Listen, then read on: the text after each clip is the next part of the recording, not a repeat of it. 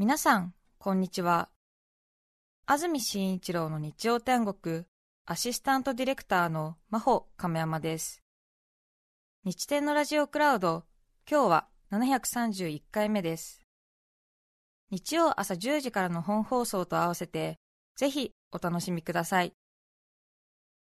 それでは、2月6日放送分、安住紳一郎の日曜天国。今日はメッセージコーナーをお聞きください。今日のメッセージテーマこちらです。試験の思い出。京都府の木津川からいただきました。ありがとうございます。タクパパさん56歳男性の方。私の高校受験の時の話です。試験当日開始を待っていた時に筆入れを落としてしまいました。中に入っていた鉛筆5本は全て芯が折れ戦闘不能状態です。試験開始10分前頭が真っ白になりました。俺はこの試験に落ちるわけにはいかないんだ。我が家には私立に行けるような金銭的ゆとりはない。我に返った私は折れた鉛筆に必死で爪を立て木の部分をガリガリガリガリとむしり取りました。開始3分前なんとか2本かける状態にして全科目をそれで乗り切りました無事に試験は合格し進学しました。それ以来私の座右の銘は火事場のバカ力です。56歳の方。素晴らしい。ねえ。大人になればね試験監督に手を挙げて鉛筆削りを借りたらいいとかね。そういうような意見を持ちますけども、ね、14歳、15歳はやっぱりこういうちょっとずつ盲信スタイルがいいんじゃないですか？そうですね、自分でなんとか、ね、そう、なんとかするっていうね。自分で全てやる。頑張ったよそ様に手間はかけない。大パニックだよねでもね。そうですね。あっていうね。わかりますよ。自分の時計だけずれてたらどうしようとかね消しゴム3個ぐらい持ってたりとかね。飛んでっちゃったら、飛んでっちゃったらどうしようみたいな。右のポケット左のポケット胸ポケットみたいな。あっちこっちからマジシャンみたいに消しゴム出るんででもね。わかりますねそう鉛筆ねものすごく削っていくんですよね。でキャップねして。うん思い出しますよ。松戸市のペイチンさん36歳女性の方ありがとうございます。ありがとうございます3年前保育士の試験を受験しました。保育士さんね。全部で9科目ある学科試験はなんとか3度目の試験で全て合格し実技試験へ進みました。9科目あるんだ。そうなんですね、えー、保育士とか養護教諭とかね。実技試験はお絵描きお話楽器演奏の選択3つから2つを選んで受験しますそうねよく聞くけどねお絵描きお話楽器の3つから2つ選ぶんですって、うん、ピアノの弾けない私はお絵描きとお話を選択します。お絵描きの試験は45分。下書きをして色鉛筆で塗って仕上げます。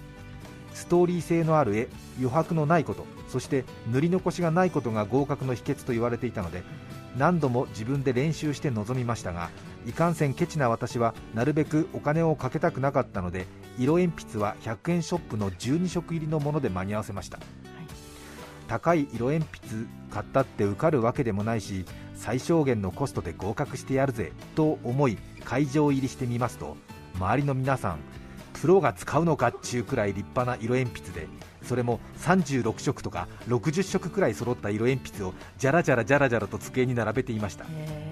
私の他に100均の色鉛筆を使いそうな人は見る限り誰もいやしませんこの人保育士さんなんだけどなんか落語家みたいな 語尾だよね。口調いいですね。口調がね、えー、うん、いやしませんとかね、えー、いい調子。私の他に100均の色鉛筆を使いそうな人は見る限り誰もいやしません。試験開始となり私は練習通り鉛筆下書き20分色塗り25分で戦う作戦を立てていましたが、開始5分でなんと会場から色鉛筆を使い出す音が聞こえ出しました。カチャカチャパタパタカチャパタパタ。えなんで皆さん5分で色を塗るの？ね。何塗ってんの？うん。何色使うの？とすっかり会場の空気に飲まれ終始窒息しかけていた45分間でした。ちなみに試験は合格しましたがギリギリの点数でした。これから受験される方はぜひ文具店でご用意くださいませ。そうなんだ。ちょっと採点の基準がわからないけどでもまあ大変なことは大変そうですね。そうか。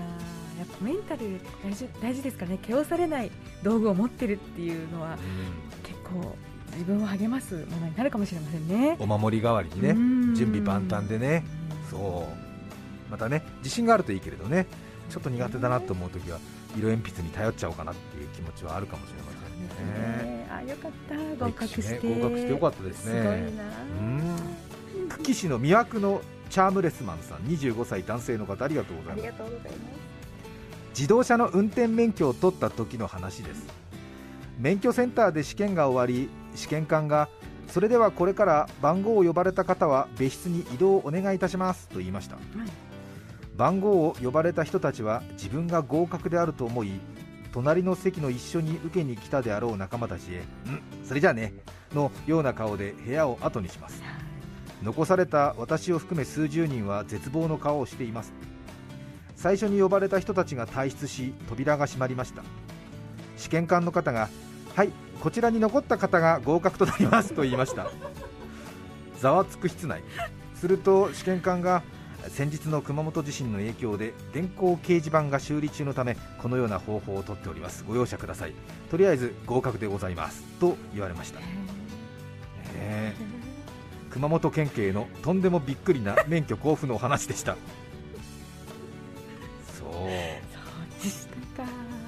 確かにね。ね番号を呼ばれた方はっていうとその人が合格かと思うよえねね番号を呼ばれた方がえ不合格。ねこういうのあるよね。勘違い。ドキドキしてるからね。ね。みんなボーダー上にいるからね。どっちだろうみたいな思うもんね。あー出た人たちはじゃあ廊下でお帰りくださいって言われて。あ違うんですか？みたいな。私も自動車運転免許最後は鮫洲の運転免許センターで学科試験取りましたね。はい一番最後ねうん。教習所で実技の卒業試験まで終わると最後学科試験だけはどんな教習所でも免許センターで行きますもんね。ね。確か私が行った時の鮫洲運転免許センターもうん。大教室200人ぐらいいて電光掲示板で番号出たら合格なんですよね。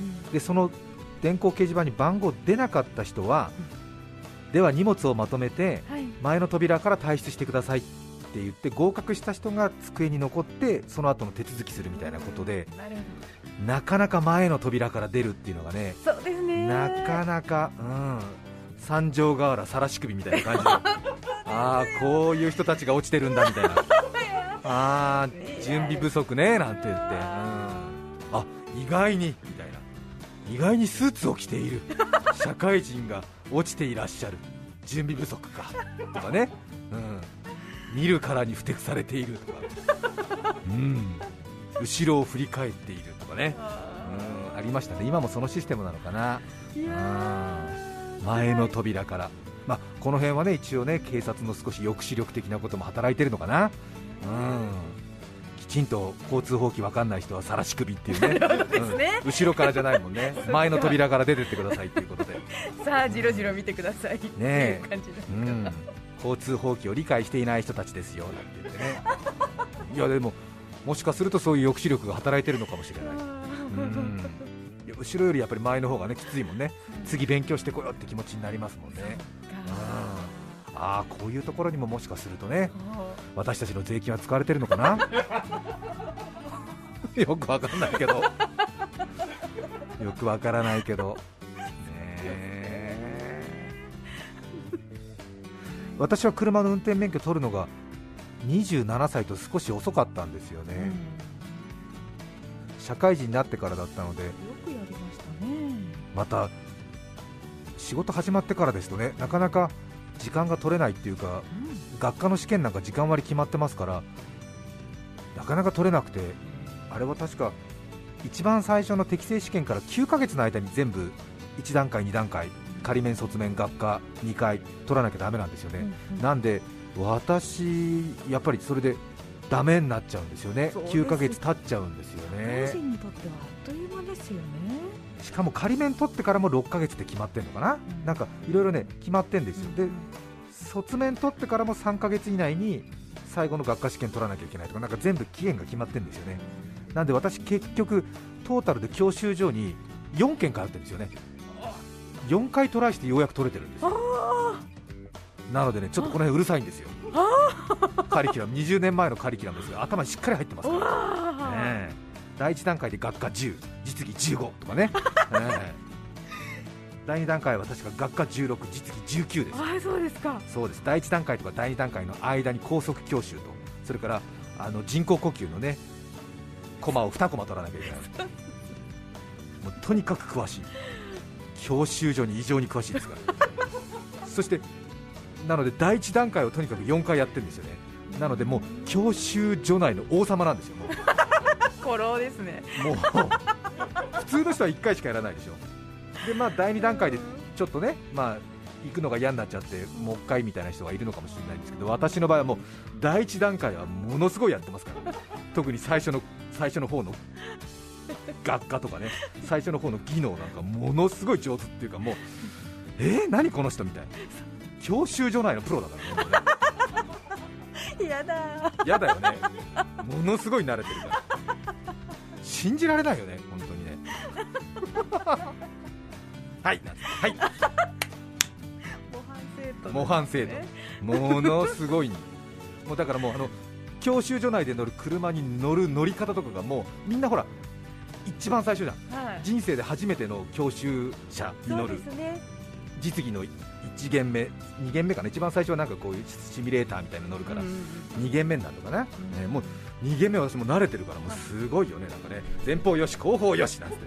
後方対向車なしなんつって。ドアをちょっと開けてからガッと2段階で開けたりなんかして。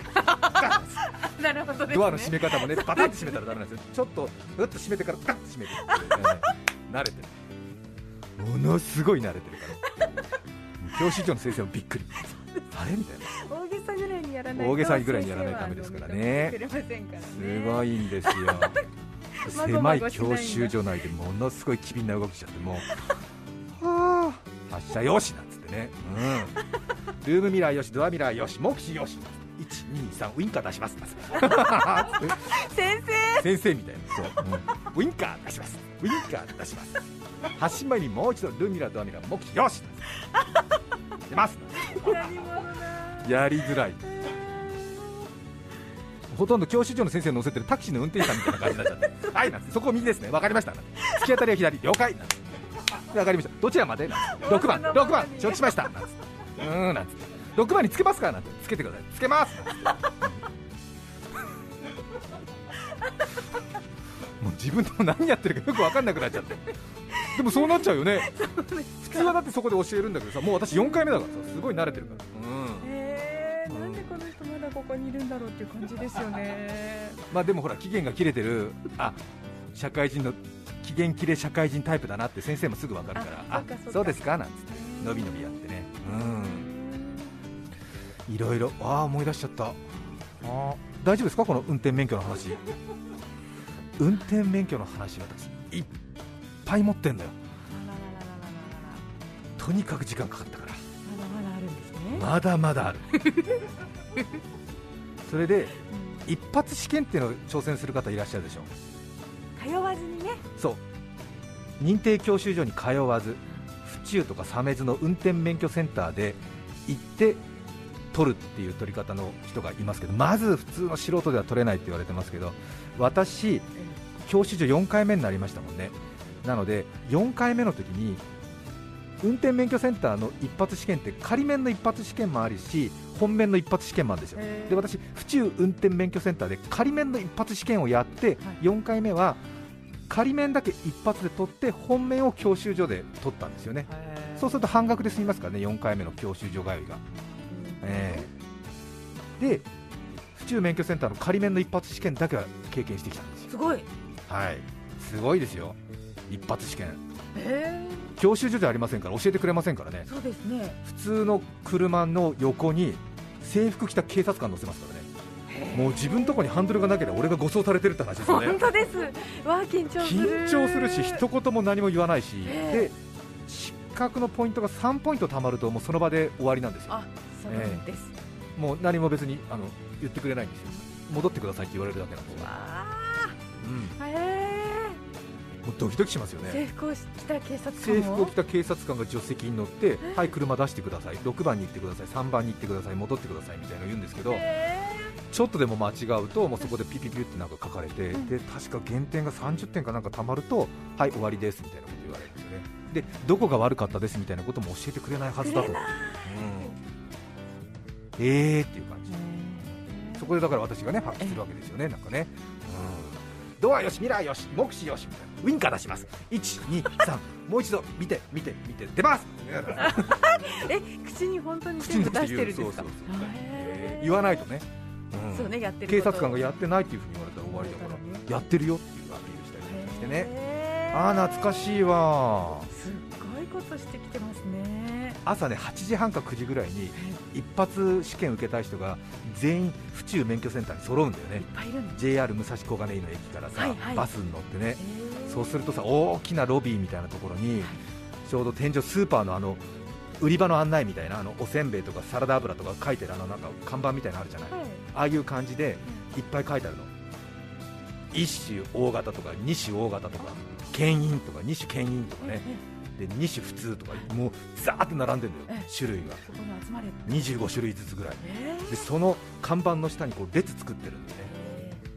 えでもう全然違うのよやっぱりあの2種の大型とかになるともうその京王バスとか小田急バスとか、うん、西東京交通みたいなそのバスの運転手さんが自社養成コースを卒業してきたから制服着てもう仕事の一環だよね。あうん、でなんか先生に連れてこられてさ、はい、じゃあ君たち頑張りなさいみたいなこと言われてなんか送り出されてるうん、なんか私立中学のサピックスの先生に送り出されてるみたいな感じだったそうね。うん。本当そう。でもうだってみんなだって京王バスの制服とか着てんだもん。なあ。え？みたいな。制服着てくるんだみたいなそれはプライドかかるねみたいな感じだしさあとはなんとか急便とかさなんとか配送センターみたいなところのところはもうその企業文化を引きずったまま来てるからさ杉並営業所例えば行ってまいりますみたいな。しっかりやってくださいみたいなことをやられてるわけよ、うん。うん、先生方の訓示を受けまして私頑張ってまいりますみたいな。必ず必ず一回で受かってこいよなんて言って。あい西大 型とかね、うん、すげえんだもん。だってちょっと圧倒されるじゃん、本当ですうん、ね私立強豪野球部みたいなのが来てるわけよ、本当本当そうね。うんなんか殴られんじゃないかみたいな感じで見てるわけ、うんどうしてほらその人たちはさほら自社教習して入ってくるそうですよね。わあかっこいい。かっこいいでしょ、ええ。であとほら大型2種牽引とかトレーラーとかはもうあ。完全になんか石川五右衛門とかスナフキンみたいな感じでさあー俺ら一匹狼だぜみたいな感じで。あとクレーンのところとかはさもう完全にそういう芸術系職人みたいなさあー。なんつってこうなんかあの手でこうなんかクレーンのなんか釣り荷をイメージしてなんかこうやってんだよねこうなんか。ねーエアエアーで。うーん。こう話しかけないでくれなんつって。これクレーンとかはさあんまり団体で来ないから一人だからさ。うん。すげえ。本当かっこいいみたいなえー、みたいな。尾崎豊みたいな感じの人たちがさいるんだよねなん。かね。私はクレーンの免許でやっていこうと思ってるんですぜみたいな感じなんかその列ごとにやっぱり雰囲気がね全然違うんだよね。そこに堂々と並んでいる。一種普通仮面オートマ限定という最も弱い列。私一人で立ってるから。ズンなんつ よく言ってきた。よく言ってきたまあ他の人たちから見るとね 何君はって感じだよね。オートマ限定しかも仮面みたいな。仮面っていうのは仮面っていうのは教教習所から出るための免許ですね。はい。赤ちゃん来た。赤ちゃん来た。えー、みたいな。いけませんか？みたいな。仮免許保持っていうあのポスターみたいな。自分で作るんだよ。そうですか。何持ってるの？ああ自分でどれぐらい話したかわかんない。ごめんなさい。私ねこれ長いのよ。すごい面白い。あそう？いやーいろいろあったわ。楽しかったわ。やってみるかまた。かっこよかったな。ねやっぱりあの運送会社の人たちとか団体で組んだよね。ものすごい気合入ってるんで。やっぱりそれはそりゃそうでしょう会社のお金で要請されてるからこれで受からないとということですもんね。しょってくるわけですしょねってくるからね。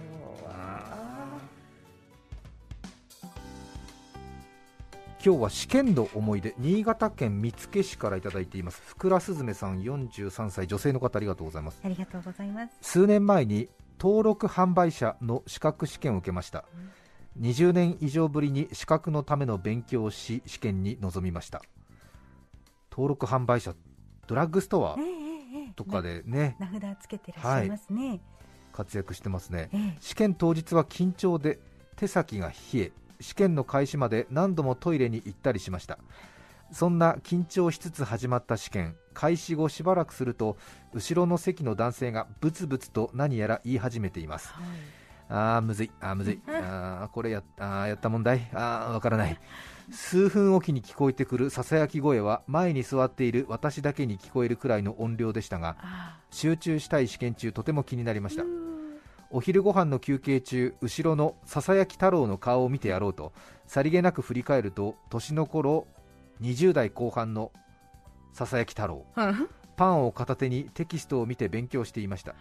その一生懸命な姿にいちいち心の実況をする太郎に対してのムカつきが少し落ち着きました。うん午後の試験も相変わらずささやき続けた太郎さんでしたが私も次第になれ後半は太郎も頑張ってるから私も頑張らねばと同志のような気持ちさえ持つようになりました。合格発表はウェブ上で行われ結果は合格。安堵すると同時に後ろの番号のささやきくんはどうだ？とチェックするとはい。ささやきくんも合格していました。あ以来ドラッグストアのレジで登録販売者と書かれた名札を見るとあの時のささやきくんでは？とこっそりチェックするのが習慣です。はい。新潟の方そうですか。いやいやいやそれはなかなかね、ねえ。うん、心が大きい。ちょっと気になりますよね。そうですよ。うん。ささやき太郎。ねへえ私のね同業で本番前にささやきが強すぎてちょっとみんなから注意されてるっていう同業者一人いますね。音読してるとかではなくて。心の声が出るみたい。彼も、うん、すごい同業の女性先輩に注意されてたこの間。ちょっへと緊張するんだよねやっぱりね、うんあーやばい。これ入らない。これ入らない絶対この原稿。60秒絶対入んないあーいいんだ失敗するかも。あーどうしようどうしようどうしよう。あーって言うんだって横で。で大体ほら男性と女性キャスターセットになってるからさ。ううん、で片方がほら集中して下読みしてる時とかに横でこれ入らないんじゃない？まずい。まずいよこれ入らない。すごい嫌だ。いやどうしよう。前半入んないこれ。とか言って。ですごい横の女性キャスターに怒られてた。うるせえな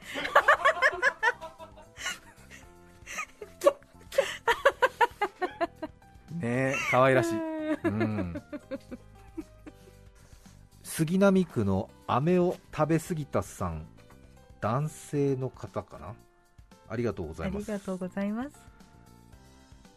小学校5年生の時の国語の試験です。他の教科がからっきしダメで国語だけが得意だった私は全ての力を国語にぶつけて試験に臨みました。はい手応えもあり答案返却を楽しみにしていたところ98点。目を疑いました。一体私は何を間違えたんだ？見ると文章で回答するところで1箇所当点丸を書き忘れていたのです。丸がない部分が赤い丸で囲まれマイナス2点と書かれていました。こんな些細なミスでめったに取れない100点を逃すなんてあまりに悔しい散々思い悩み私はその先生のつけた赤い丸の中に鉛筆で小さい丸を書き込みました。そうです。ズルです。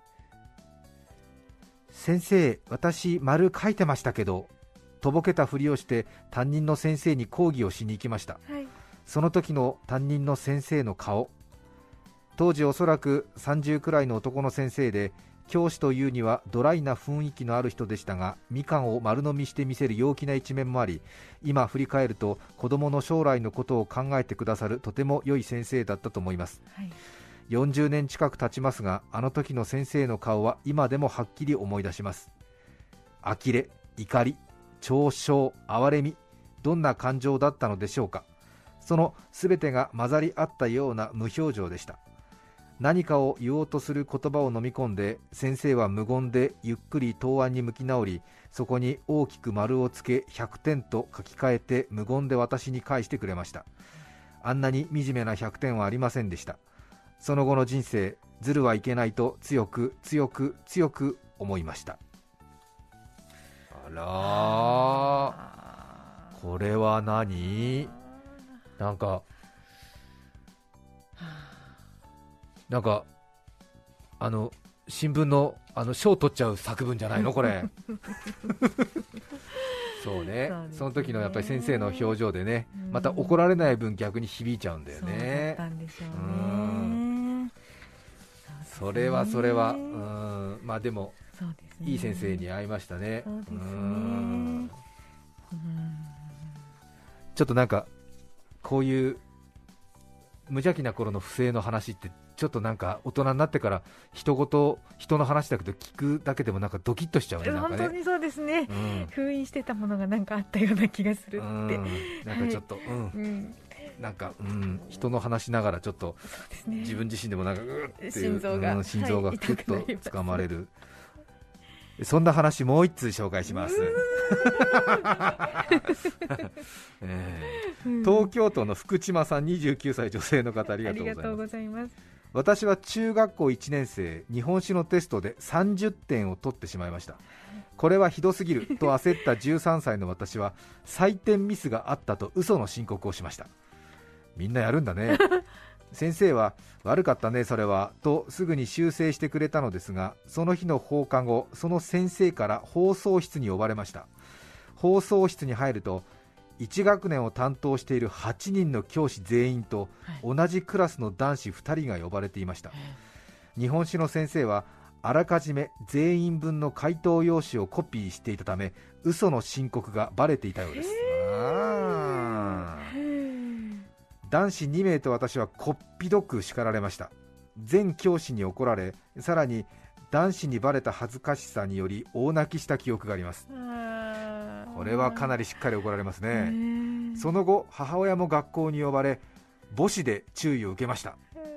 学校から帰宅途中車内で母はお父さんには自分から伝えてくださいとだけ私に言いました。帰宅後半泣き状態で父に報告すると父はタバコを吸い夜空を眺めながら俺もしたなぁと一言続けて。なあ俺には8000万円の借金がある。これを10年で返す計算なんだ。事業をしていると失敗はつきものだからね。と私の不正とは関係のない自身の借金返済プランについて話し始めました。借金の額があまりに大きすぎたので心配になりつつ返済プランがあることに感心しうん。そして私の犯したことは借金返済に比べると小さいことだよと伝えてくれているのかうん。父にありがたいなと思いました。気づいたら涙は止まっていて借金返済プランについて2人でずっと話し合っていました今思うと全く怒らなかった親に感謝しかありません。なかなかこういう大人っていないですね。うん。ちなみにその後の私は改心しました。中学1年の冬以降は学年順位を200人中30位前後をキープするようになりました。ものすごく恥ずかしい思い出です。29歳女性の方。いいお話でしたねえだ二人。いい話だった？あそうですか？はいいろんな大人の反応もいろいろですよね。そうね、はい。まあ、がっつり怒ってくれたパターンとね。はい。あの気づかないふりして逆に恥ずかしい目を与えた先生と。うん、先生と、うん。もっと大きいなんかすっごい話してきた。うんおお父父さんやだと、うん。日野市のくまっくまさん31歳女性の方ありがとうございます。ありがとうございます。私は中学校で家庭科の教員をしています家庭科の教員は学校で1人しかおりません。そのため全校生徒を受け持ち毎年3月は3年生の3年間の成長を感じています。小学生のようだった1年生がもう高校生のようになっています。とても感慨深いです。中1から中3は大きくなるからね。3月は中学校最後の定期試験ですこの回答用紙には3年間ありがとうございました。先生の授業楽しかったです。などとコメントを書いてくれる子が毎年数人います。きっとこのようなコメントを書く子は家庭科だけではなく他の教科の回答用紙にも書いているんだと思います。それでもやはり毎年とても嬉しい気持ちになります。今年の卒業式も温かく笑顔あふれますようにコロナの影響を受けませんようにと願っています。31歳の家庭科の先生ありがとうございます。ありがとうございます。そうなんだ。中学校3年生の最後のテストで、うん、答案用紙にちゃんと先生にお礼を書くっていう中学校3年生がいるの？いたんですね。いやこれは これは気づきません。思い至りませんでした。